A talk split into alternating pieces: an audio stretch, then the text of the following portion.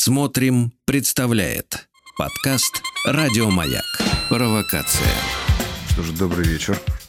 И вы на волнах «Маяка». И это шоу «Провокация». И с вами я, Сергей Насибян. Мы не виделись с вами целых 3 недели. Сегодня я слегка простужен, поэтому буду немного хрипеть. Уж простите меня. Но это ничего не значит, потому что должна выйти в эфир наша программа. А вы, конечно же, звоните нам прямой эфир по телефону 495-728-7171. Задавайте свои вопросы. Или пишите смс на WhatsApp 967-103-5533 или Вайбер. Я с радостью буду вас сегодня слушать, потому что безумно соскучился по нашим с вами разговорам. И у нас сегодня уже есть звонок. Слушаю. Сергей, здравствуйте. Добрый вечер. Представьтесь, пожалуйста. Подождите секунду, я вас не слышал. Меня зовут Артур. Да. Город Владимир. Ага. Так, Артур, город Владимир. Слушаю вас. Ситуация, на самом деле, вроде, с одной стороны, простая. Я, конечно, знаю, что многие любят ставить себе диагнозы. Пытаюсь стремиться к этому, но, по моим внутренним наблюдениям, попахивает кризисом среднего возраста. А сколько вам лет? 35. Ну, рановато для кризиса среднего возраста так-то. Ну, тем не менее, какая-то вот такая банальная переосмысление ценностей. Угу. Что я сделал к этому моменту в жизни, что я имею, что я мог иметь. Угу. Так, ощущение, что гоняет это в депрессию. Угу. Вот. Ощущение, что хотелось бы чего-то добиться большего в жизни к этому моменту. Угу. Ну, подождите, я думаю, что большинство людей, с которыми мы с вами могли бы поговорить, так или иначе, в любой период своей жизни, в 35, и в 40, и в 70, утверждали бы, что хотели бы достичь большего. Да. Хотели бы достичь большего, чем достигли на данный момент. Это, в общем-то, природа нас, как людей мыслящих и людей, постоянно находящихся в категориях оценочного суждения. Мне кажется, что, если это даже диагноз, как вы говорите, все ставите, то он будет у всех. Давайте конкретней. Что именно вас не устраивает в ваши 35?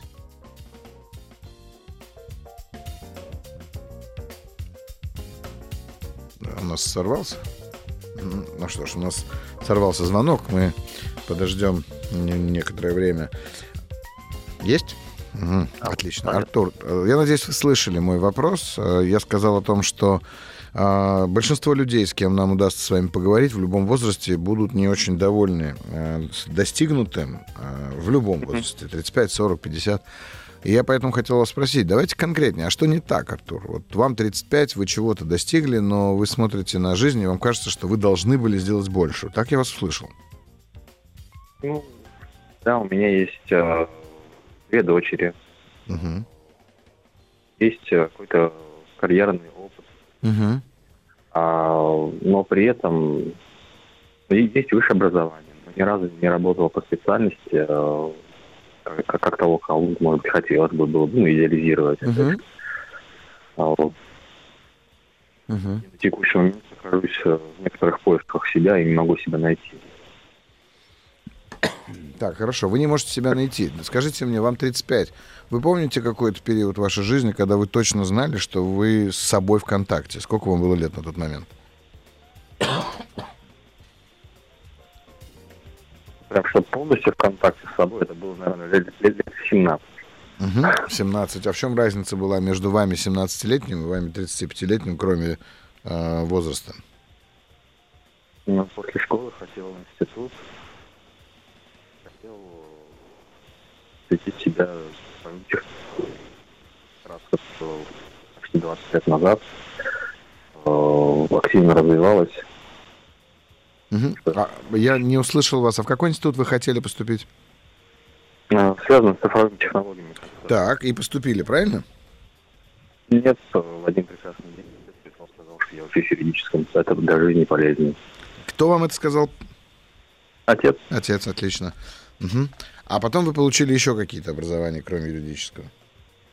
А потом, на середине 3-го курса, когда нужно было бы устраиваться на полставки, чтобы бегать, набираться опыта, uh-huh. чтобы по окончанию студенческой скамьи уже работать в полную силу. Uh-huh.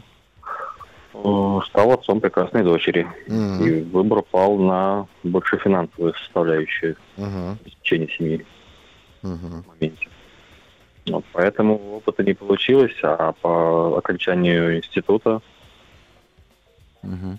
нужно было уже больше думать о семье. То есть идти в итоге больше зарабатывать, а это продажи. Ну, продажи, наверное, вряд ли дадут вам больше денег, чем цифровые технологии. Другой вопрос, что продажи дадут вам деньги быстрее, чем цифровые технологии, да? Да. Это правда. Это... Так, ну хорошо. Получается, что в 17 лет вы бросили, условно говоря, свою жизнь в ноги вашему папе, батюшке, который утверждал, что юридически, ну, как сказать, лучше для жизни, да? А потом у вас, соответственно, родились дети, и вот теперь вы понимаете, что вы находитесь в неком таком колесе, которое крутится безостановочно под названием «семейная бытовая жизнь», да? Правильно слышу вас? Абсолютно верно. Угу. Но 35 это ведь тот возраст, когда вы вполне могли бы начать все заново. Давайте вот посмотрим, что вас останавливает сейчас. Некие обязательства. Во-первых, есть ипотека, uh-huh. которую необходимо выплачивать вне зависимости от моих хотелок и моего эмоционального фона. Uh-huh. А что касается что-то начать заново, то есть какие-то сомнения, страхи, то, что вдруг не получится. Однозначно не получится, особенно если вы в это верите. Ну, смотрите, вы так верите в то, что это не получится, что я могу прям с радостью разделить с вами эту убежденность. Конечно, не получится, если вы в это верите, Артур. Ну, смотрите, как интересно, да? Вы начинаете говорить мне о каких-то обязательствах. То есть вы мне приведете ведь пример 1000 причин, по которым вам не нужно ничего менять, правда же? Из-за того, что я сам верю в то, что ничего не получится? Конечно. Ну, иначе бы, если бы у вас была бы сейчас в руках 100% гарантия того, что вам все удастся в том, что вы задумали, стали бы вы сейчас мне отвечать вот этими причинами? Ну, ипотека, какие-то обязательства. Ну, вот если бы у вас была бы 100% гарантия, бумажка такая, не знаю, от Господа Бога или еще кого-то, кто посильнее.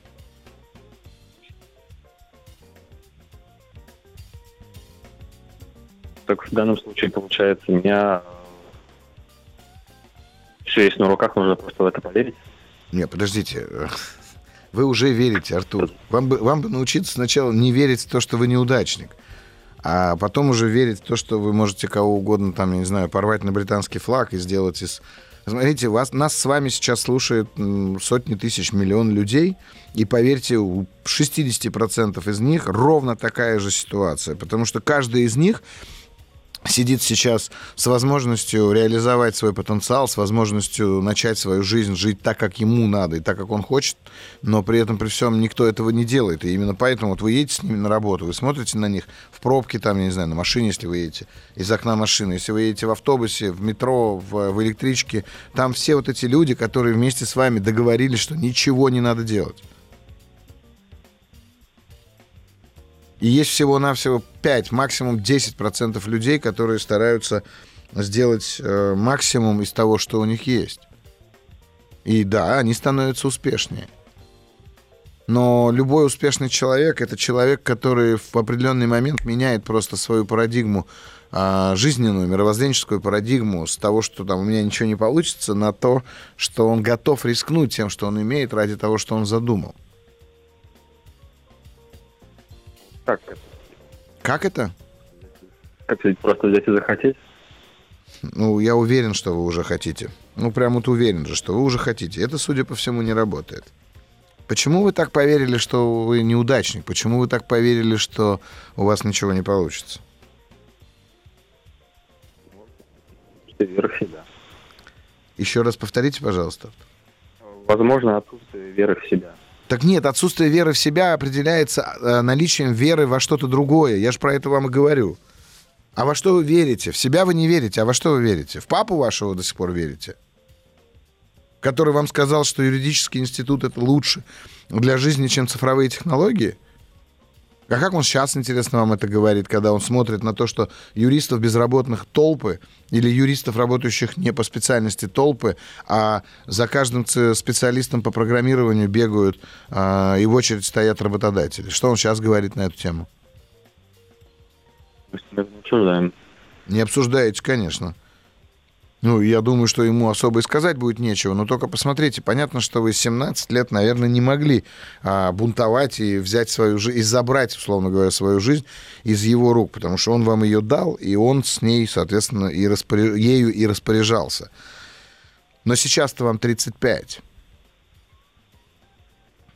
И, а вы продолжаете верить в то, что вы неудачник, вот в чем дело. Вы говорите, поверить в себя, захотеть, вы хотите. Вы не сможете поверить в себя, пока вы верите в папу, пока вы верите в то, что он лучше знает, пока вы верите вообще в то, что кто-то лучше вас знает, чем надо заниматься и что надо делать, вы не сможете сдвинуться с места.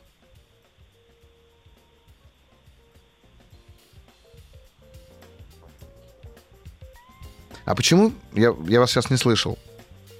Да, я говорю, я вас понял. Отлично. Вы просто перестаньте, правда, вот просто напишите себе на бумажке все, во что вы верите, с точки зрения того, что почему вам нельзя делать те или иные вещи, ну вот то, что вы заявляете для себя желанием. Напишите, во что вы верите, потому что именно это нужно подвергнуть сомнению, хорошо? Я понял. Да, и попробуйте. Хорошо. И звоните мне в следующий раз. Отлично, спасибо, Артур. Что ж... И у нас есть следующий звонок. Давайте послушаем. Добрый день. Ой, добрый день. Вечер. Вечер. Смотри, откуда вы звоните. Это Москва, Игорь. Отлично. Тогда вечер. Игорь, здравствуйте. У нас мужчина, это приятно. Да, спасибо. У меня следующий вопрос. Точнее, может быть, какой-то монолог. Угу. Остановите, когда уже... Будет сложно что-то дальше разбирать. Давайте. Мысли много путаются. В общем, очень сложно с определением желания того, что хочется в жизни. Очень много изменений, ну, наверное, как у всех в сегодняшние дни. Ну, в общем, замечать это стало и за собой и ранее. Было очень трудно определить ответ на вопрос, когда в компании руководство и коллеги задавали вопрос, с кем же ты хочешь быть дальше, чего ты хочешь от жизни. И вот в этом направлении очень всегда было лень в себе копаться, потому что по опыту предыдущих лет почему-то всегда был недоволен текущей своей какой-то работой и позицией. Хотелось все время что-то поменять. И когда что-то новое наступало, была какая-то 7-минутная эйфория, как, наверное, при какой-то спонтанной покупке. Ну и далее снова какое-то недовольство сегодняшним днем. И снова желание изменить. Достаточно много менял работ. Ну, вот поэтому как-то себя мотивировать, пробовал общаться с коучем, откровенно хорошим, но его ответ был достаточно простым, что если ты не определился, чего ты хочешь точно, то как бы себя строить в этом направлении достаточно сложно. Надо сначала найти, чего же ты хочешь, а мне вот очень сложно именно захотеть сейчас. Подождите, вам сложно найти, чего вы хотите, или вам сложно захотеть, то есть пробудить внутри себя мотив к этому? И да, и да. И сложно найти, что же я хочу, и сложно себе копаться, потому что почему-то я подозреваю какое-то разочарование. Ну, в смысле, что если вы, например, там, через год начнете зарабатывать в 3 раза больше, чем вы зарабатываете сегодня, то вы разочаруетесь этим. Ну, да и, честно говоря, не очень в это верится, потому что, ну, как-то все усилия, которые прикладывались, они были большие. Наверное, я имею заработок сейчас выше среднего, но в целом какого-то удовлетворения не наступает, как и всем, наверное, хочется большего, и очень давно стагнация, и прогресса никакого нет, и это как-то угнетает, и не настраивает на лад поиска улучшения. То есть сегодня вы зарабатываете достаточно хорошо при минимальных затраченных энергии, правильно? При минимально затраченных силах. Да, определенно. И если вы себе представляете, что вы зарабатываете больше, то вы начинаете рассчитывать, что сколько на это надо будет потратить сил, и не готовы их тратить, так? Готов. Готовы. Но, да, но вот именно переломный момент, что-то перестраивать, уже не очень получается как. Очень, ну, для примера, достаточно много посетил собеседований за последнее время, много отказов, и они очень негативно, каждый из них, отливаются. А как они отливаются на вас? Вот как, что вы чувствуете такого, что там, я не знаю, вам плохо становится, вас тошнит после этих отказов? Ну, физически нет, но я все больше убеждаюсь, что я разочаровываюсь в себе, что не такой я замечательный, как пытаюсь себе внушить всю свою жизнь. Вот как-то так. А вам это говорят в отказе от соискания работы и говорят об этом, ну, прям, вы нам не подходите, потому что вы не говорите на японском языке. Или как-то они говорят, вы плохой человек, просто с вами неприятно в одной комнате находиться. Нет, к сожалению, в последнее время я не очень получаю развернутых пояснений. И обычно это... Мы решили идти дальше с другим кандидатом. Ну, какие-то общие фразы... не позволяет мне также какие-то результаты для себя выбрать. Хорошо, тогда вы выбираете для себя результаты, не двигаться дальше. Прискорбно. Нет, ну, что значит прискорбно? Вы же выбираете этот результат. Ну, не могу себя в этом убедить, но выходит, что в последнее время, да, все меньше есть желание что-то делать. А давайте тогда так. Вот вам звонит сегодня суббота вечер, там, я не знаю, вам звонит какой-нибудь хороший товарищ, ваш друг, предлагая вам, не знаю, как-то провести вечер субботы. Вот что такое он вам может предложить, чтобы у вас внутри появился трепет, желание, предвкушение, ощущение счастья? Ну... Да, наверное, все что угодно. То есть все-таки хотеть вы умеете и желания свои вы распознаете? Да, да. Отлично. При этом, при всем, когда вы смотрите в свое будущее, вы не видите каких-то там картинок, которые бы вызывали у вас такую же реакцию? Себя в работе нет. Ну, не обязательно же в работе, Игорь. А почему в работе-то? Почему все время про работу говорите? Там же помимо работы еще куча всего интересного. Творчество, там, я не знаю, занятия спортом, отношения. Так, ну, наверное, так вышло, что большая часть удовлетворения за последние пару десятков лет я получал именно в работе. Ну, так, может быть, вы просто устали работать? Это очень странно. Почему странно? Вполне себе может быть такое. Возможно, вы действительно устали работать, и вам надо просто поставить себе цели, которые не касаются вашей работы. Понимаете, попробуйте поставить себе цели, которые касаются, возможно, вашей реализации в творчестве, в спорте, в каких-то других аспектах. Почему обязательно нужно думать о работе все время? Как-то ассоциирую себя с этим. Вот именно, вот именно. А 38 лет — это как раз тот самый возраст, там, 38-40, когда мы начинаем себя, ну, как сказать, проверять. Это же поэтому и называется кризисом, потому что это кризис идентичности. Мы начинаем проверять собственную идентичность.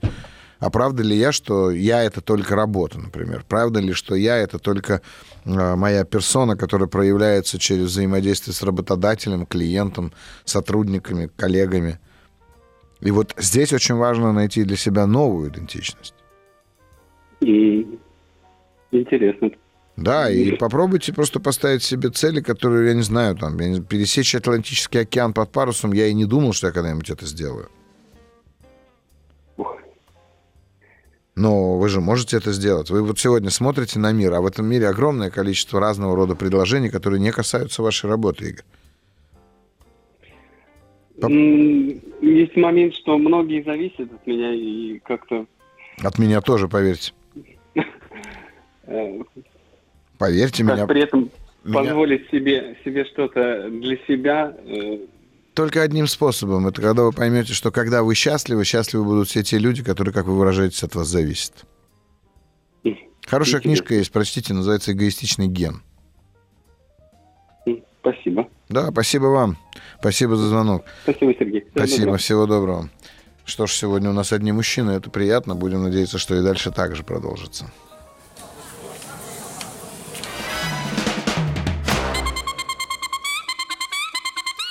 Провокация. Добрый вечер. С вами Сергей Насибян. А вы в эфире «Маяка». Программа «Провокация», где мы разговариваем о тех ситуациях, в которых вы оказались, и, возможно, не можете найти, собственно, выход. Суть нашей программы заключается не в том, чтобы я ставил кому-то диагнозы, потому как всех абсолютно считаю здоровыми людьми. Но суть в том, чтобы мы нашли с вами точку входа в эту ситуацию. А вот из этой точки вы уже выходите сами, потому как, когда мы понимаем, что в любом тупике выход всегда там же, где и вход, то есть большая вероятность, что мы возьмем на себя ответственность и примем решение, что наша жизнь, в общем-то, зависит только от нас самих и ни от кого больше. Ну что ж, меня спрашивают, как дозвониться в эфир, а в эфир вы можете дозвониться по номеру телефона +7 495 728 7171 или пишите нам в WhatsApp или Viber по номеру телефона +7 967 103 5533. Ну, а я с радостью жду ваших звонков. Сейчас я хотел бы ответить на вопрос, который нам писали уже какое-то время назад. Итак, где и в чем можно найти опору и сохранить спокойствие? Как позволить себе стать мамой? Вика, 37 лет, Москва. Что ж, смотрите, суть же заключается в том, что мы каждый раз, когда теряем саму опору, вот представьте себе, что вас толкнули, и вам срочно нужно снова найти, ну, то есть как бы удержать собственное равновесие. Да, мы в этот момент стараемся максимально быстро вернуться в то положение, из которого нас выбили толчком или каким-то движением. Это очень здорово наблюдать на катании на лыжах горных, на сноуборде, на всякого рода вейкбордах, там, где у вас ваша уверенность напрямую зависит с вашей расслабленностью. И в этом смысле жизнь, она ровно такая же. Жизнь так устроена, что она выбивает нас из того состояния, которое так любят называть зоной комфорта.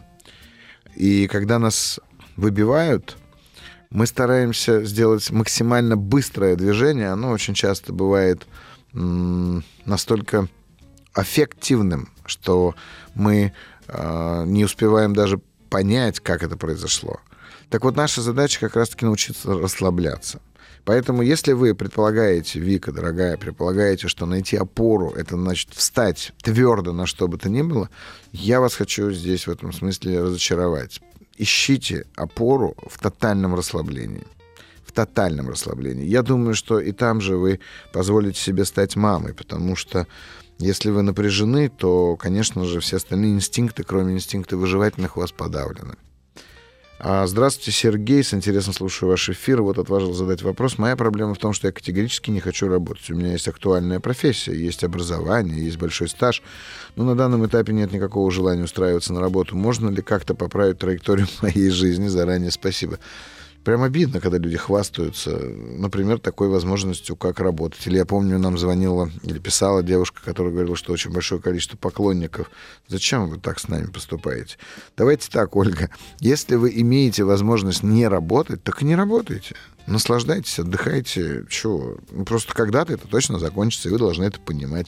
Ну и в связи с этим должны понимать собственную ответственность за то, что когда закончится возможность, как говорят буддисты, накопленной благодатной кармы, ну, в этот момент придется разбираться с той, которая будет не очень благодатной. Ну что ж, у нас есть звонок, и я с радостью приму его. Добрый вечер. Здравствуйте. Здравствуйте. Представьтесь, пожалуйста. Меня зовут Юлия. Юлия, здравствуйте. Откуда вы нам звоните? Москва. Отлично. Слушаю вас, Юля. Расскажите о вас, расскажите о себе, и если у вас есть вопрос, задайте его. Да, очень долго уже наблюдаю за вами и очень много о вас слышала. Все началось с фильма «Триггер». Тогда не так уж долго. Я веду свою профессиональную деятельность гораздо дольше. Да, может быть. Вот, в восторге сначала была от этого фильма, потом узнала конкретно про вас. Слушаю вас, читаю вас. Но спасибо. Я уже пару раз собиралась к вам на семинар, но что-то останавливает. То времени нет, то, наверное, мне еще... Я не пришла к этому, но всю свою жизнь сознательную без конца болею. Хожу по больницам, трачу миллионы денег, ну не миллионы, но очень много. Понимаю. Все нормально, все в порядке. Но периодически, не периодически, а каждый день с переменным успехом что-то болит. Сегодня глаза, завтра почки, послезавтра зубы и все остальное. Вот это вот я все хожу, проверяю, лечу. Подождите, болит, это означает, что у вас действительно находят какое-нибудь заболевание? Или болит просто... Нет, не находят. Не находят, но болит серьезно, конкретно. Да, понимаю. Так, а что же произойдет? Я уже настолько устала, что... Ну, что произойдет? 3 детей. Я боюсь, с кем, на кого я их оставлю. Все время на себя беру ответственность. В семье, везде. Так... Хорошо, ну, судя по всему, и время, и деньги ходить по врачам у вас есть. Нет. Ну, в смысле, нет, вы же ходите же. Вы же сами сказали, что вы ходите. Но это, видимо, стало моей какой-то главной целью в жизни. Какая цель-то? В жизни-то какая цель у вас? Проверить, чтобы все было хорошо, чтобы идти дальше. Юль, дело в том, что в больнице там же здоровье не раздают, если вы не знали. Там дают бумагу, в которой написано, что у вас все хорошо. И я могу вам никакая бумага не поможет, если у вас болит. У вас болит все время что-то. Какая вам нужна бумага? Она перестает потихонечку болеть, и начинает болеть другое. Я про что и говорю. Смотрите, ну, очевидно, что все, что могут сделать в больнице, вас бумажкой могут успокоить на какое-то время. Да, так оно и происходит. Да, а потом тревожность снова начинает разворачиваться, и, соответственно, вы начинаете болеть чем-то другим, каким-то другим местом. Да. До панических атак. Прям. Так, а панические атаки, в смысле, вот у меня рак, и я умираю? Ну, панические атаки начинают вздыхаться, думать об этом, думать бесконечно, каждую секунду. Потом вытаскиваю свои любимые книги «Помоги себе сам». Мозг может все, но на день-два проходит. Потом дальше все заново. Понятно. Слушайте, Юль, а вы кому-то пообещали, что ли, несколько лет назад, что вы будете все время болеть? Нет, никому никогда. Я всю жизнь все время говорю, я самый здоровый человек в мире. Мне вы рассказываете другое. Вы говорите, что уже это несколько лет происходит. Сколько себя помню? Ни одного дня нет. Это я вам говорю. А всем остальным прикидываете... Здоровый, да? Ну, примерно так, да. Ну, хорошо. А если... Говорит, какая ты сильная, какая ты молодец, как ты все, у тебя все прекрасно. А я смотрю на них и думаю, господи, соберись, тряпка. Да, вы смотрите на них и думаете, соберись, тряпка. А с другой стороны, мысль же такая появляется, типа, если бы вы знали, как мне плохо. Да. Конечно. Примерно так оно и происходит. Конечно, Юль. Ну вот я почему и предполагаю тот факт, что вы вроде как кому-то пообещали все время болеть. Вроде как будто если вы болеете... то вы соблюдаете эту договоренность. Давайте подумаем, вот кому из ваших близких, вашего окружения выгодно, что вы болеете?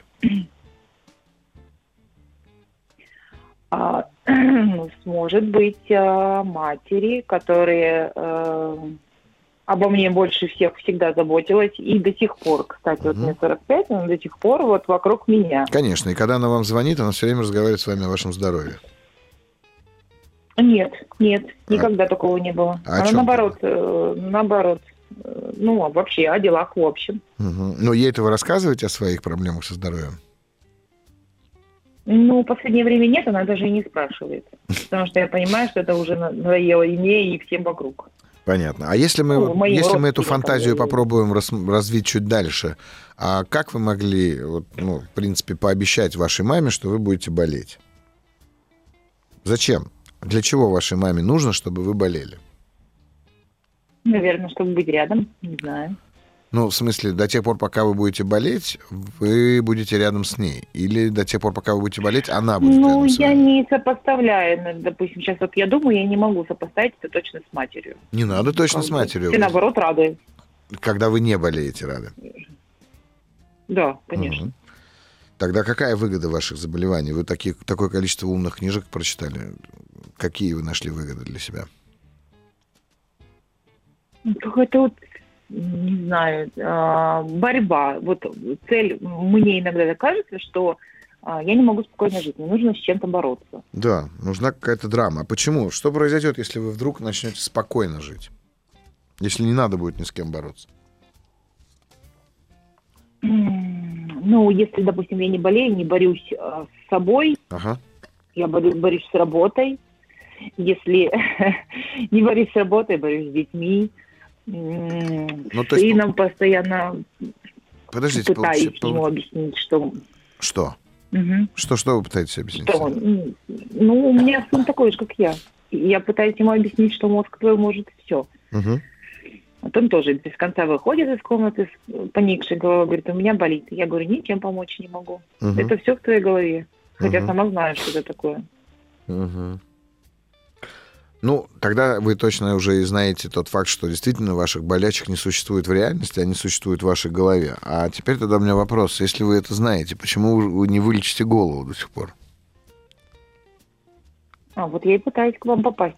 Не, ну вы пытаетесь ко мне попасть, но смотрите, вы идете ко мне, условно говоря, ну, предположим, что вы идете ко мне на семинар, а в это время по привычке заходите в поликлинику. Вот уже не хожу, хотя по времени мне пора. Попробуйте осознать. Пора. Подождите, Юль, я понимаю, пора. Но попробуйте осознать эту силу привычки. Да? Вот представьте себе эту картину, что вы приняли решение прийти ко мне, а по дороге свернули случайно и оказались в поликлинике. Угу. То есть, вот понимаете, что в эту поликлинику вас на самом деле заводит та самая привычка болеть. Но здесь важно просто понять, что эта привычка болеть, она действительно делает вашу жизнь гораздо более насыщенной, потому что она добавляет в нее огромное количество драмы. А без этой драмы вам будет скучно. Может быть. И как от нее избавиться? Ну, перестать драматизировать. Просто перестать драматизировать. Добавить не драма, а комедии? Да, нет, и драма не отличает. Трагедия является антонимом комедии. Драма — это просто действие, которое делает интересным это действие. Смотрите, вы можете сделать простую вещь. Давайте, знаете, мы продолжим с вами через несколько минут этот разговор, потому что сейчас нам нужно будет уйти на паузу.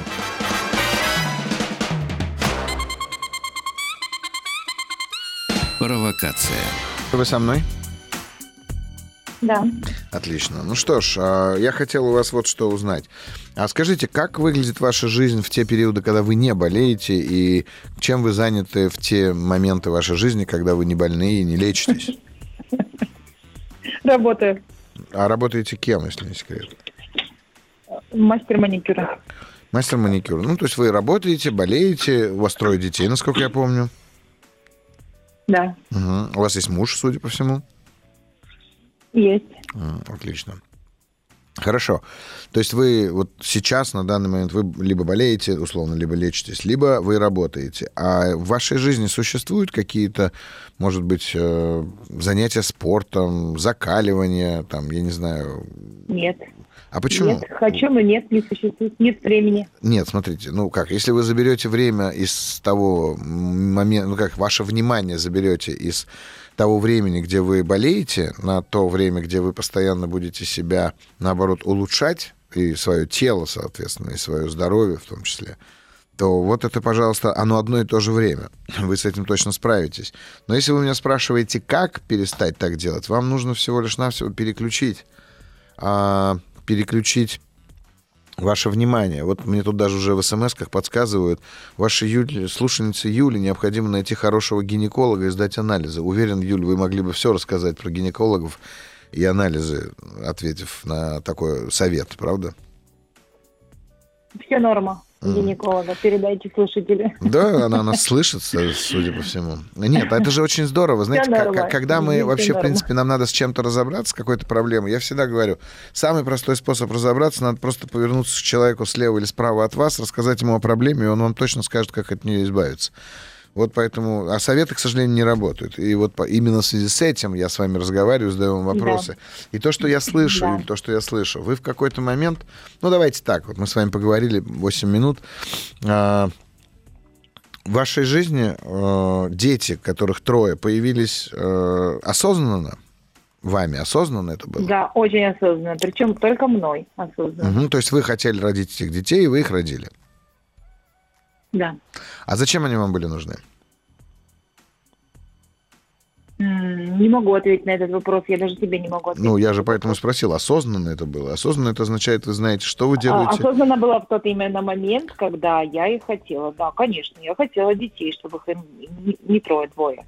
Ну, вас трое. Получилось двойняшки. Двойняшки, ага. Двойняшки. Так. Так хотела, потому что получили двойняшки. Хорошо, так. Причем мне сказали, что их не может быть больше после одного. Я сказала, быть такого не может. Их получилось два. Угу. Вот. Так зачем вам нужны были дети? Ну, скорее всего, наверное, чтобы первый не оставался один, а ребенок, ну, я так думаю, что он должен быть. Угу, должен. Вот, а кому он должен быть? Кому он должен быть? А мне он должен быть. А второй должен быть первому. И вот так вот все получилось. Бедные дети тогда, Юль. Один должен быть, потому что вам должен, а вторые родились, потому что, чтобы первому не было скучно. Это застрелиться можно, вы знаете. Есть такое животное... Ну, не скучно, а что помогает друг другу. Есть такое животное палочник. Вот, и вы знаете, палочник — это самое, насколько я знаю, развитое насекомое, которое делится делением, размножается. То есть, представляете, купили одного палочника, а через какое-то время у вас их 6, потому что скучно. Вот. А у вас, соответственно, я понял, значит, у вас у каждого ребенка была какая-то задача. Вот первый удовлетворяет вас, второй, третий, соответственно, удовлетворяют первого. А мне просто все-таки интересно, потому что мне интересно понять простую достаточно вещь.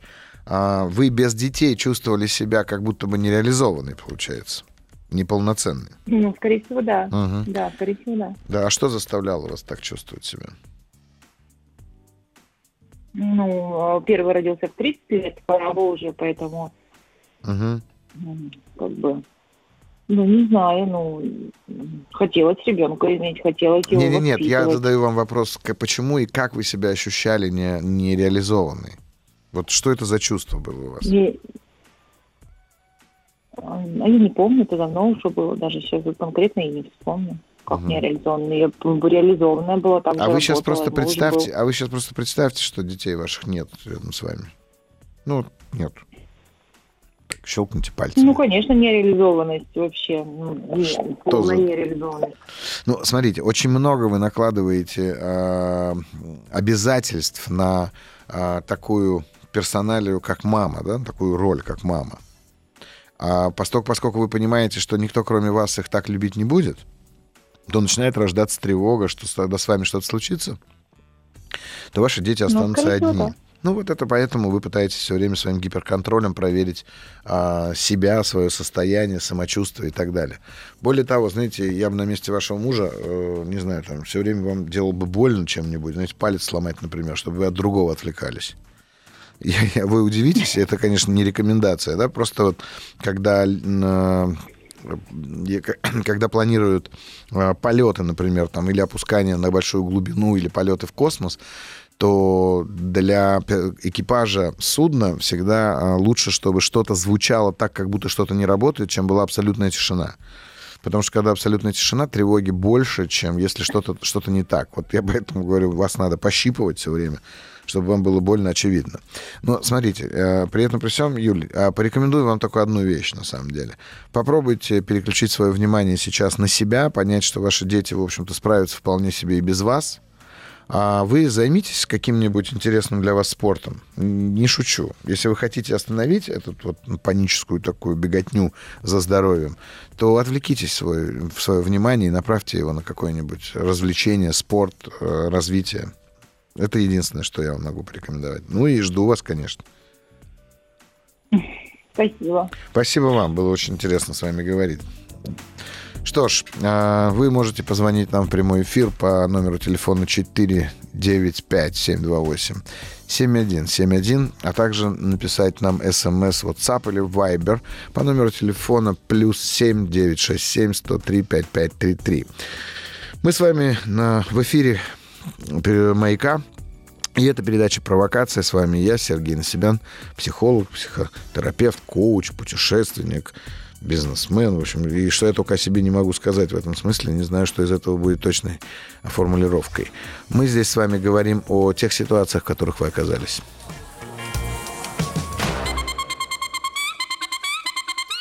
Провокация. Добрый вечер, с вами Сергей Насибян на канале «Маяка». И вы в шоу «Провокация». где мы с вами разговариваем о тех ситуациях, в которых вы оказались, и по тем или иным причинам не можете найти выход. Я не стану вам ставить диагнозов, не стану вас лечить, ибо считаю, что вы абсолютно здоровые люди. Ну что ж, я отвечу пока на пару вопросов, прежде чем мы примем очередной звонок. Сергей, я более 10 лет с трудом передвигаюсь, хотя полностью здорова. Когда отдаляюсь от дома подальше 1-2 километров, начинается паника, и я возвращаюсь. Ежедневно тренируюсь и заставляю себя идти вперед. За эти годы 2 раза мне удавалось избавиться от страха передвижения, и я путешествовала. Шла и ехала, куда хотела.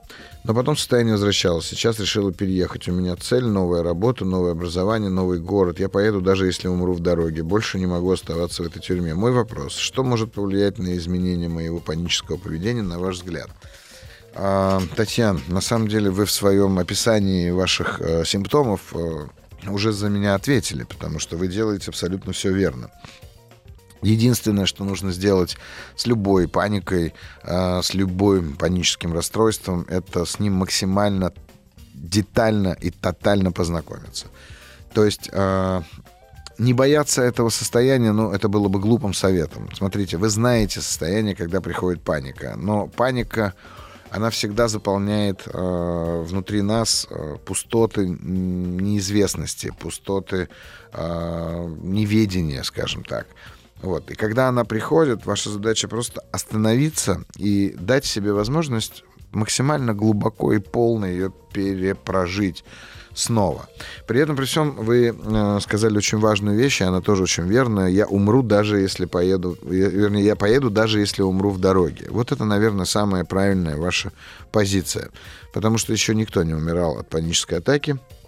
А вот людей, которые ничего с этим не сделали, к сожалению, очень много. Поэтому вы делаете все верно. Даже не стану вам ничего рекомендовать другого. Наталья, 50 лет, Петрозаводск. Как общаться с близким родственником, если он серьезно болен, диагноз неутешительный? Я очень хочу помочь, но понимаю, что моя настойчивость, тягость, человек глубокой депрессии, не понимаю, как быть полезным, поддерживать, дистанцироваться не могу, слишком любимый человек, сестра. Общение осложнено из-за депрессии, физического упадка сил. Очень хочется помочь, не могу настоять на уместности моей материальной помощи.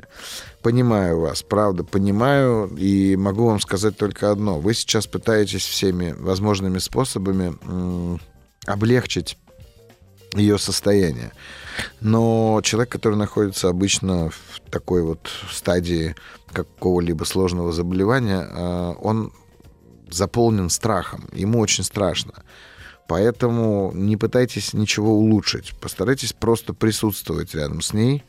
Ну и, конечно же, избавляйтесь от своего собственного страха. Потому что если вы обуяны страхом, то вы не сможете другому человеку помочь с ним справиться.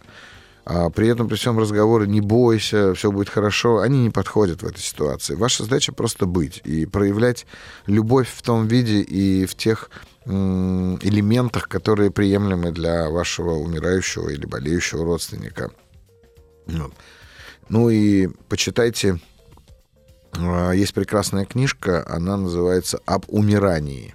Там очень здорово описаны опыты разных людей, которые провели достаточно большое время в контакте с людьми, которые находятся в этих стадиях. Настоятельно рекомендую прочитать, потому что она многое вам скажет. Ну что ж, у нас есть звонок, и я слушаю. Добрый вечер. Добрый вечер. Меня зовут Валентина. Ой. Рада слышать. Взаимно, Валентина. Очень приятно. Откуда вы нам звоните? Анапа, город Анапа. Да, есть такой прекрасный город. Валентина? У меня вопрос. Давайте. Сергей, я хочу уточнить вот такие моменты. У меня взрослая дочь, ей 37 лет, мне 59, угу. И у нас как бы не складываются отношения. Угу. Я ей помогаю в воспитании внуков, угу. Периодически в Москве, периодически выезжаю в Анадырь. Угу. В общем-то, я хорошая бабушка, на мой взгляд, хорошая мама, но у меня такое ощущение, что дочь повернута ко мне спиной. Угу. Хотя... она так не считает. Когда я говорю, давай проговорим наши отношения, uh-huh. Она говорит, тебе надо, ты проговаривай. Ну вот как-то так. Uh-huh. А вот это охлаждение произошло когда, Валентин? Я думаю, что оно длиной в жизнь идет. То есть, когда у меня родилась вторая дочь, вот, старшей было 5 лет, она была у бабушки. Это вот, о которой мы говорим сейчас, правильно? Да, о которой мы сейчас говорим. И ее забрали чуть-чуть позже на месяц, и ей добрая старушка сказала, что в сентябре всех детишек уже забрали, а тебя не забрали, потому что твоя мама родила другую девочку, и ты ей не нужна. Об этом я узнала лет через 20. И я все это время не могла понять, почему моя дочь так, ну, как бы агрессивно ко мне относится. Вот. Когда я об этом рассказала, она говорит, не придумывай, у меня никакой травмы нет. Вот. Но мне кажется, вот эта травма так, как была, ну, так давайте и исходить из того, что то, что вам сейчас кажется, мы будем считать реальностью. И если хорошо. Такая травма есть, то что вы хотите сделать? Излечить ее? Я не знаю, как вот эту ситуацию решить. Я уже и так пробовала все, что могу. Я просто в состоянии вот как это, я не знаю, что делать. Ну, смотрите. Я очень сама по себе теплый человек, и для меня вот такие отношения, она перестала называть меня мама, перестала здороваться, то есть она просто называет мне как бы инструкцию, что я сегодня должна сделать, там забрать ребенка из сада, сварить ужин, там еще что-то. То есть, условно говоря, я начинаю превращаться в некую прислугу. Да. Меня это не устраивает. А если вас это не устраивает, зачем вы продолжаете с ней эти отношения? Ну, я понимаю, что я буду лишена внуков, а это у меня особые чувства. Безусловно, но вы будете лишены внуков как бы только в том случае, если она найдет вам, что называется, замену, да, а при этом, при всем, если внуки вас любят, то вряд ли она пойдет на то, чтобы лишить вас внуков. Понимаете, вы сейчас как будто бы находитесь в чувстве вины, а еще и плюс ко всему привязаны к ней через вот этих самых внуков, что действительно для вас является особым чувством. Но почему? Вот давайте, почему вы чувствуете вину, мне понятно. Сейчас мы попробуем это разбить на 2 части. А почему вам так интересно, или почему вам так хочется возиться с внуками?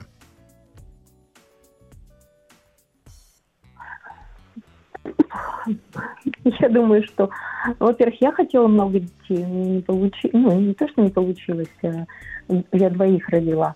А, во-вторых, я думаю, что моя дочь родила вот внуков только потому, что я ей помогаю. То есть, если бы я не помогала, мне кажется, после 1 ребенка она бы вообще не стала никого рожать. Может быть. Вот. Ну, то есть, это почти ваши дети. Да. Но вы же понимаете, что вот это как раз начало того нездоровой привязанности, когда вы внуков считаете своими детьми. Ну, наверное. Ваши внуки как вас называют? Бабушка. Бабушка. А дочка, перестав к вам обращаться по имени, или, как вернее, мамой, перестав вас называть по имени, стала к вам обращаться? Нет, никак. Ну, просто никак. Привет. Привет. Понятно. Но, смотрите, вы действительно нарушаете, Валентина, роли и ролевые модели. Особенно, когда вы, например, считаете ваших внуков вашими детьми, то в этот момент вы же понимаете, что вы создаете на самом-то деле конфликт и не только с дочерью, но и у внуков с их матерью. Потому что, ну, как бы вы бабушка, и это немножко другое. Это не равно мама. И вы правы, что чувства бабушки, они совсем другие, потому что, как сказать, бабушки и дедушки нужны для того, чтобы тотально любить и принимать своих внуков, правда? А мама и папа для того, чтобы их воспитывать. И воспитание в этом смысле не всегда приятное действие, особенно не всегда приятное для ребенка. Но, смотрите, вот из того, что вы мне рассказываете, просто у меня складывается ощущение, что вы действительно пытаетесь быть какой-то очень хорошей. А в каком возрасте, кстати, в вашем возрасте ваша дочь родила вам внуков? 20... Нет, в вашем возрасте. Сколько вам было, когда вы стали бабушкой? А, когда я стала бабушкой, по-моему, 47. 47. А вы в 47... Как вы жили в 47 лет? У меня была работа. Ну, то есть я жила с мужем. Вы жили с мужем? Я была счастлива. Ага. А где сейчас ваш муж и ваша работа? Я сейчас на пенсии, а мужа нет. В смысле, я поняла, что я потеряла, поменяв свою неправильную акцент, да. Я потеряла мужа и все потеряла. Да. Именно... Сейчас я теряю дочь. Именно так. Смотрите, дочь вы потеряли, возможно... слово «потеряли» здесь не очень, наверное, подходит, но тогда, когда вы ее не забрали, вы же ее не забрали именно потому, что не могли забрать, правда? Да. Но у нее было все основание для того, чтобы на вас разозлиться. Неважно, сказала ей эта бабушка добрая или она сама так сочла. Но у нее было основание месяц прожить в этой злости по отношению к вас, правда? Да. Это ее выбор, это ее право. Но вы пытаетесь этого права ее лишить через то, что вы пытаетесь оправдаться перед ней. Вы действительно поставили слишком большую ставку на ваши отношения с дочерью, потому что они усугублены этим чувством вины. Вы просто слишком сконцентрировались и на внуках, и на отношениях с вашей старшей дочерью, вместо того, чтобы думать о том, что вам хорошо и что вам приносит удовольствие. Никогда об этом не думала. Ну, так вот, для этого мы и разговариваем в эфире. Но не можете вы, понимаете, из женщины, у которой была работа, муж, друзья, компании, не можете же вы превратиться только в одну эту субличность под названием «мама старшей дочери». Угу. Нет, конечно. А вы это взяли и сделали, и поэтому лишили себя во многом другой свободы. И я хочу вам сказать, что вам ни к чему как-то улучшать, сделать отношения душевно теплее, как вы выражаетесь. Вы со своей стороны... Можете это сделать только одним способом, когда вы найдете смысл своей собственной жизни, своего собственного существования, а внуки станут факультативным наслаждением. Да? Вот только тогда у вашей дочери, в общем-то, появится возможность увидеть, что ее мама — это вполне себе здоровый, адекватный, а главное, отдельно от нее человек. Сейчас вы стараетесь так близко быть с ней, что она даже не понимает границы, где вы, а где она. Поэтому нет, наоборот, старайтесь чуть отстраняться от нее в этом смысле, для того, чтобы ваше чувство вины не мешало вам настолько сильно. Поняла, Сергей. Угу. Надеюсь, вам удастся. Да. Всего хорошего. До свидания. Что ж, это шоу «Провокация». И у нас вопрос. Добрый вечер. Что делать с завистью? Я завидую всем, кто живет лучше меня или имеет то, чего я не имею. Это чувство меня угнетает и подавляет. Полина. Отличный вопрос. Но что делать с чувством зависти? Вы ничего не сможете сделать с самим по себе чувством зависти. Дело в том, что можно достаточно глубоко исследовать это чувство, то есть заглядывая внутрь себя, исследовать это чувство, например, его природы, например, того, как оно развивается внутри вас, например, того, каким оно вас делает. Ведь очевидно, что оно делает вас несчастным. Знаете, у Александра Розенбаума в одной из песен была прекрасная фраза: «Не может зависть быть бела, коль не приносит людям счастья». И я с этим абсолютно согласен. Поэтому если чувство не делает вас счастливым, значит, вам надо, безусловно, с ним научиться справляться. Но только давайте посмотрим вот с какой стороны.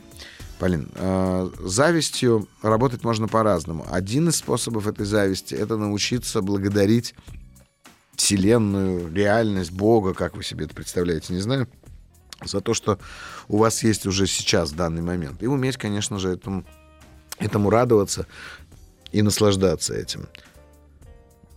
Но мне больше всего нравится подход суфиев, который утверждает, что зависть — это способность Бога создать... когда мы завидуем кому-то, мы можем удивляться тому, что Господь создает еще и такие возможности для других. Поэтому найдите свой собственный способ, как к этому прийти. У меня, кстати, на моих страничках есть тексты про зависть, поэтому рекомендую вам подписаться на Телеграм, ВКонтакте и везде. Вы найдете там очень много интересного для себя. Поэтому... Что ж, следующий вопрос. Добрый день, мне 39, меня зовут Инга. Очень приятно. Проблема моя заключается в том, что я совершенно не умею кокетничать с мужчинами, слишком серьезно. В общении с мужчинами чувствую страх и напряжение. Выросла без отца, его не было в моей жизни вообще. В общении с мужчинами стараюсь быть собой, но я и в жизни такая серьезная девушка. Иногда могу повеселиться, но не инициирую смех. Мне нужен повод для него. Развиваю свое чувство юмора, но все равно общение трудно. Быть легкой, играть флиртово. Считаю, из-за этого я не замужем, хотя довольно миловидно, и меня многие считают красивой. И тем не менее, отношений длительных не было, максимум 4 месяца. Как можно научить быть легкой, флиртовать и играть? Спасибо. Ну, слушайте, наверное, для этого есть куча разных тренеров, тренингов, специальных каких-то лайф-коучей, которые учат женщин быть женщинами. Наверное, это тоже работает. Я не женщина, я на них не ходил. Но, наверное, это тоже работает. Знаете, я уверен, что у вас точно... существует, как у любого здорового биологического индивида, существует умение копированию, да, или подражанию. Так вот, если вы хотите научиться быть легкой, кокетливой, веселой, ненавязчивой и так далее, просто начните копировать тех, кто вам в этом смысле нравится. Найдите какую-нибудь там героиню какого-нибудь фильма и постарайтесь на себя перенять ее способы поведения. Вы удивитесь, но как есть хорошая такая фраза, что говорит, как поверить в Бога? Придется лет 15 делать вид, что ты веришь. Вот здесь то же самое. Делайте вид, притворяйтесь кокетливой, притворяйтесь легкой и веселой.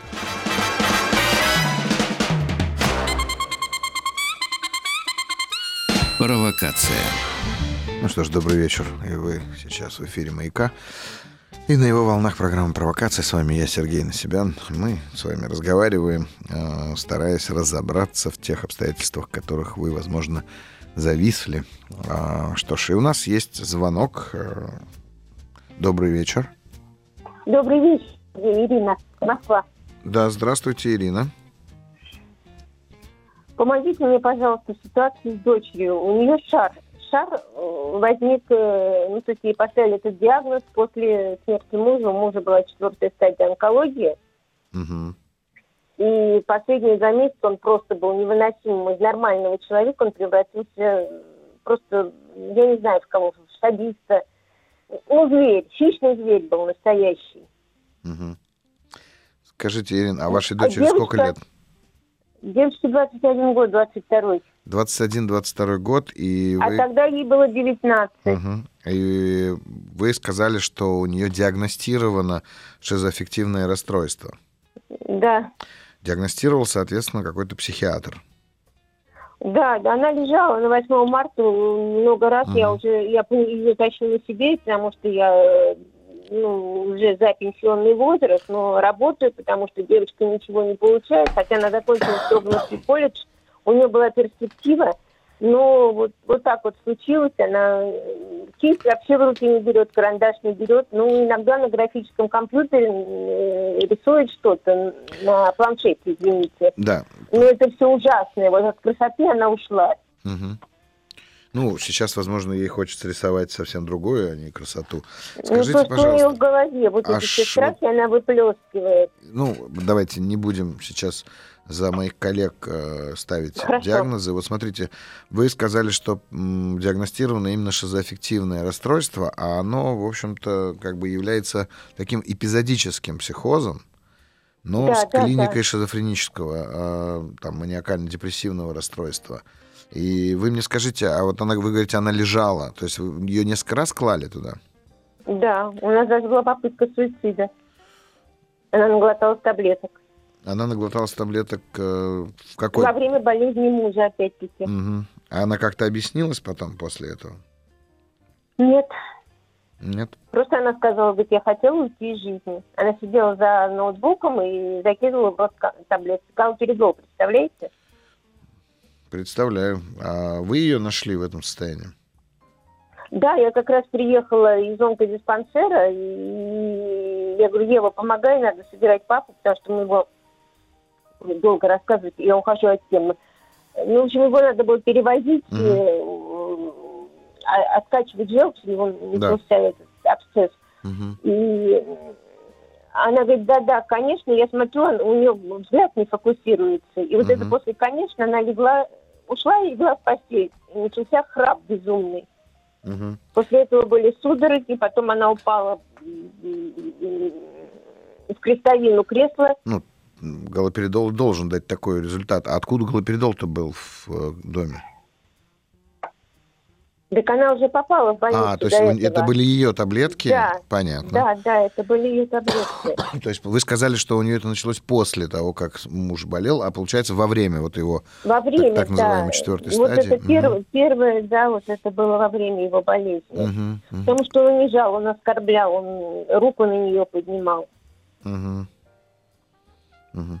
И вот она из красивой, стройненькой девочки превратилась просто от этих лекарств в большой снежный ком. При ее росте 155. Это ужасно. Ни желания, ничего нет, ни стремления.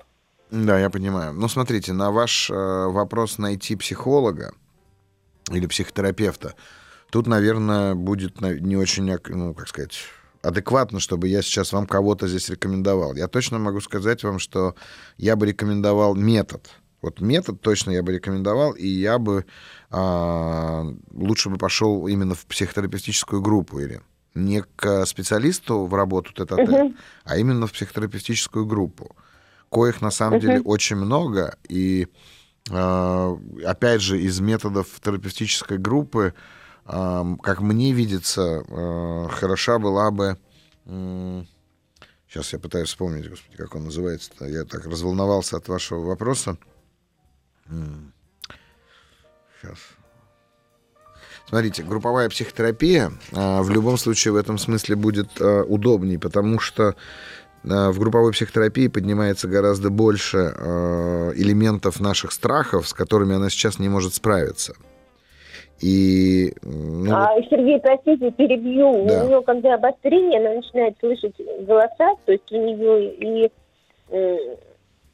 как это называется, зрительная и голосовая... Галлюцинация, я понимаю. Галлюцинация. Да, я понимаю, но просто если все-таки врачи не убирают именно шизоаффективное расстройство и не ставят какие-нибудь там параноидальные синдромы, не ставят шизофреническое расстройство, то тогда имеет смысл работать с психотерапевтом и смысл работать в группе. Если же, может быть, стоит найти другого психиатра, кто посмотрит и поймет, что она уже перешла в другую стадию, и тогда это уже вопрос, что называется, большой психиатрии, но ни в коем случае, я думаю, никто не откажется от как раз-таки этой групповой психотерапии. Вот вам здесь важно это не путать, понимаете? А я вот поняла. Так, по вашим словам, мне очень сложно понять, в каком состоянии сейчас ваша дочь.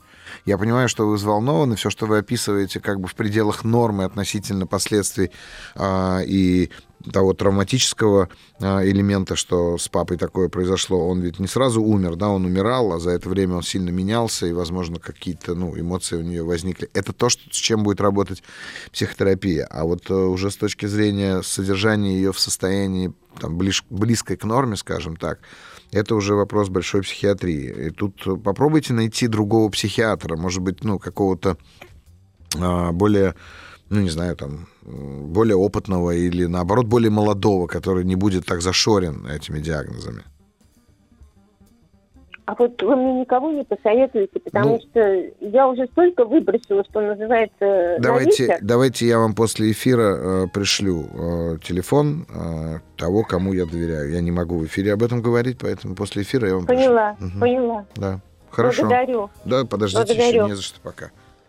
Да, всего доброго. Все равно за внимание. Благодарю вас. Спасибо.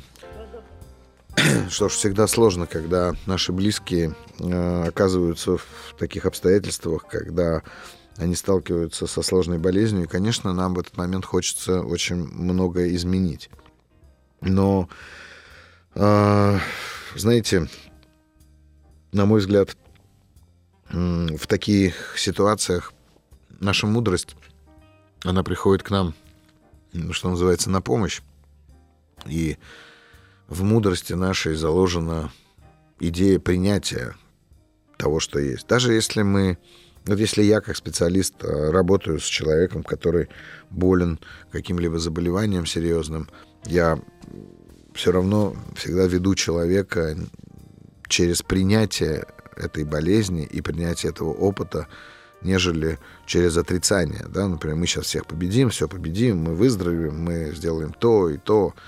Надо сказать, что и сам, когда я болею чем-либо, благо серьезных заболеваний у меня нет, но даже когда я заболеваю, я все равно всегда работаю со своими состояниями через принятие этой болезни, потому как любая болезнь, неважно, это будет психическая болезнь, или это будет физическая или физиологическая болезнь, она всегда будет связана с нарушением баланса внутри нас.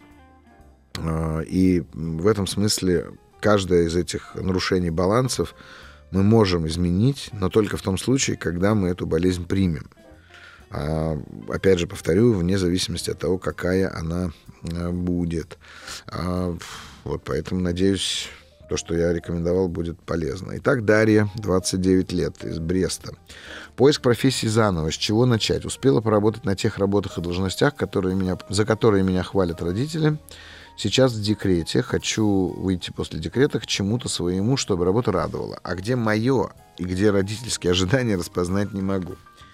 Ну, что ж, поскольку вопроса в этом нет, я предположу, что вопрос означал, как отличить родительские ожидания, хотелки про наше развитие с нашими собственными желаниями.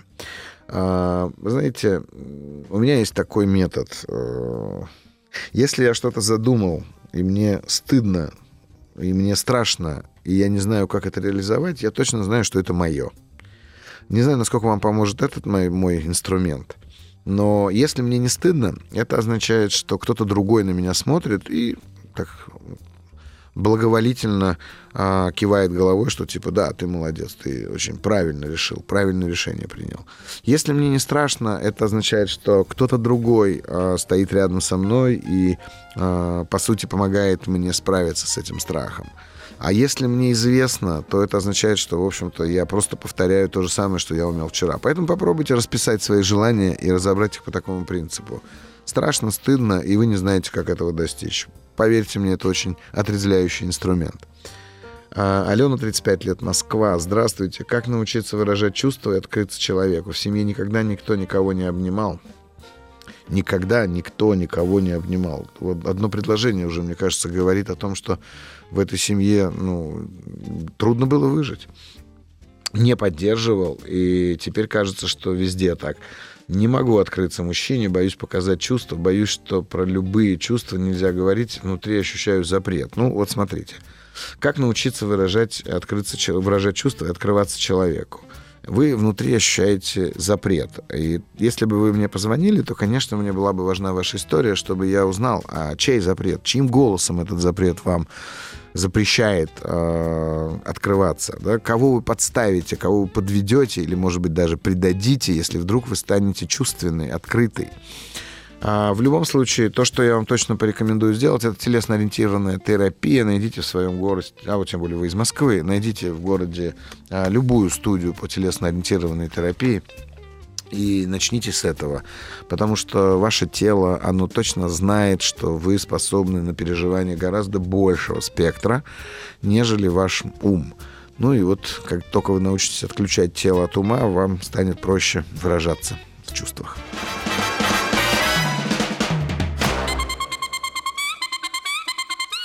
Провокация.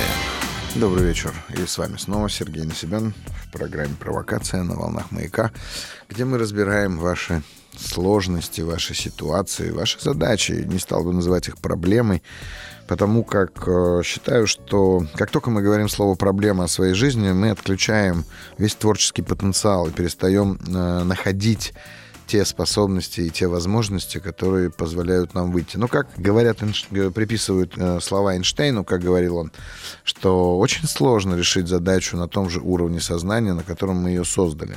Так это или нет, говорил он, или нет, мы не знаем, но очень мудро. Что ж, чувство вины, пишет Екатерина из Ижевска.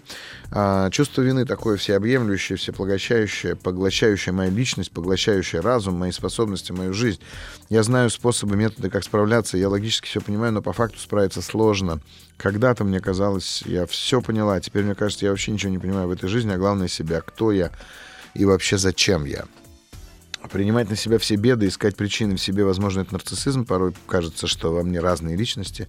Одна железобетонная логика пытается понять, а другая — вечный ребенок, которого логика накрывает этой железобетонной плитой. После просмотра фильма «Триггер» я подумала, вот этот фильм, что не серия, то про меня. Вы мне интересны как личность, как врач человеческих душ. Ну что ж, вопрос прекрасный. Смотрите, если вы смогли акцентовать, то есть поставить акцент на том, что это именно чувство вины, то я бы порекомендовал вам начать его проживать. Не пытайтесь с ним справиться, научитесь его проживать. Я вам сразу открою такой небольшой секрет, что на самом деле самого по себе чувства вины вы не обнаружите. Вы обнаружите очень большой комок разного рода эмоциональных переживаний и когнитивных процессов, которые и к ним может еще привязываться и физические ощущения, которые мы ошибочно называем чувством вины. Чувство вины — это всегда попытка исправить прошлое, что абсолютно бессмысленно.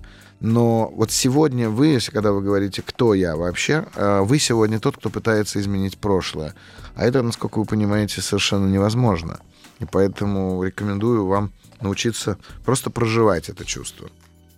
Не надо от него избавляться сразу, еще раз повторяюсь.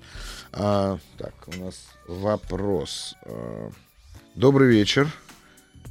Это... из республики Алания. Добрый вечер, Сергей. Вы спросили девушку о гормонах. У меня возник вопрос. Если все же есть определенный дисбаланс дофамина и кортизола и так далее, то следует подходить к проблеме со стороны физиологии или сначала разрулить все, что стало предпосылками этого, в смысле психологически? Это вам решать, но вы должны понять, что иногда надо просто... Знаете, как иногда банан просто банан. Иногда надо просто попить витамины и, в общем-то, дать возможность доктору облегчить вашу жизнь. Поэтому одно не отменяет другого, и уж точно не противопоставляйте одно другому. Ну что ж, сегодня я хотел с вами поговорить о фильме. Мы не виделись 3 недели, не слышались. И почему-то сегодня в процессе моего разговора со всеми слушателями мне пришел на ум фильм, который называется «Миллионер из трущоб». Возможно, вы его смотрели, может быть, нет. Но в любом случае настоятельно рекомендую вам его посмотреть, потому что в этом фильме, несмотря на то, что снимали его американцы, а не индусы, в этом фильме очень глубоко показана идея индийской культуры, которая абсолютно вся построена на таком, знаете, серфинге по жизни. Это мысль про то, что абсолютно все в своей жизни можно принять. Но самое главное, что если мы прекращаем сопротивляться обстоятельствам, которые мы не в силах изменить, эти обстоятельства становятся для нас поддержкой и опорой. Поэтому настоятельно рекомендую вам на этой неделе, вот в эти выходные, посмотреть фильм «Миллионер из трущоб». Ну, а я буду прощаться с вами и жду вас в следующую субботу с 17 до 19.00 на волнах «Маяка». Звоните, пишите свои смс.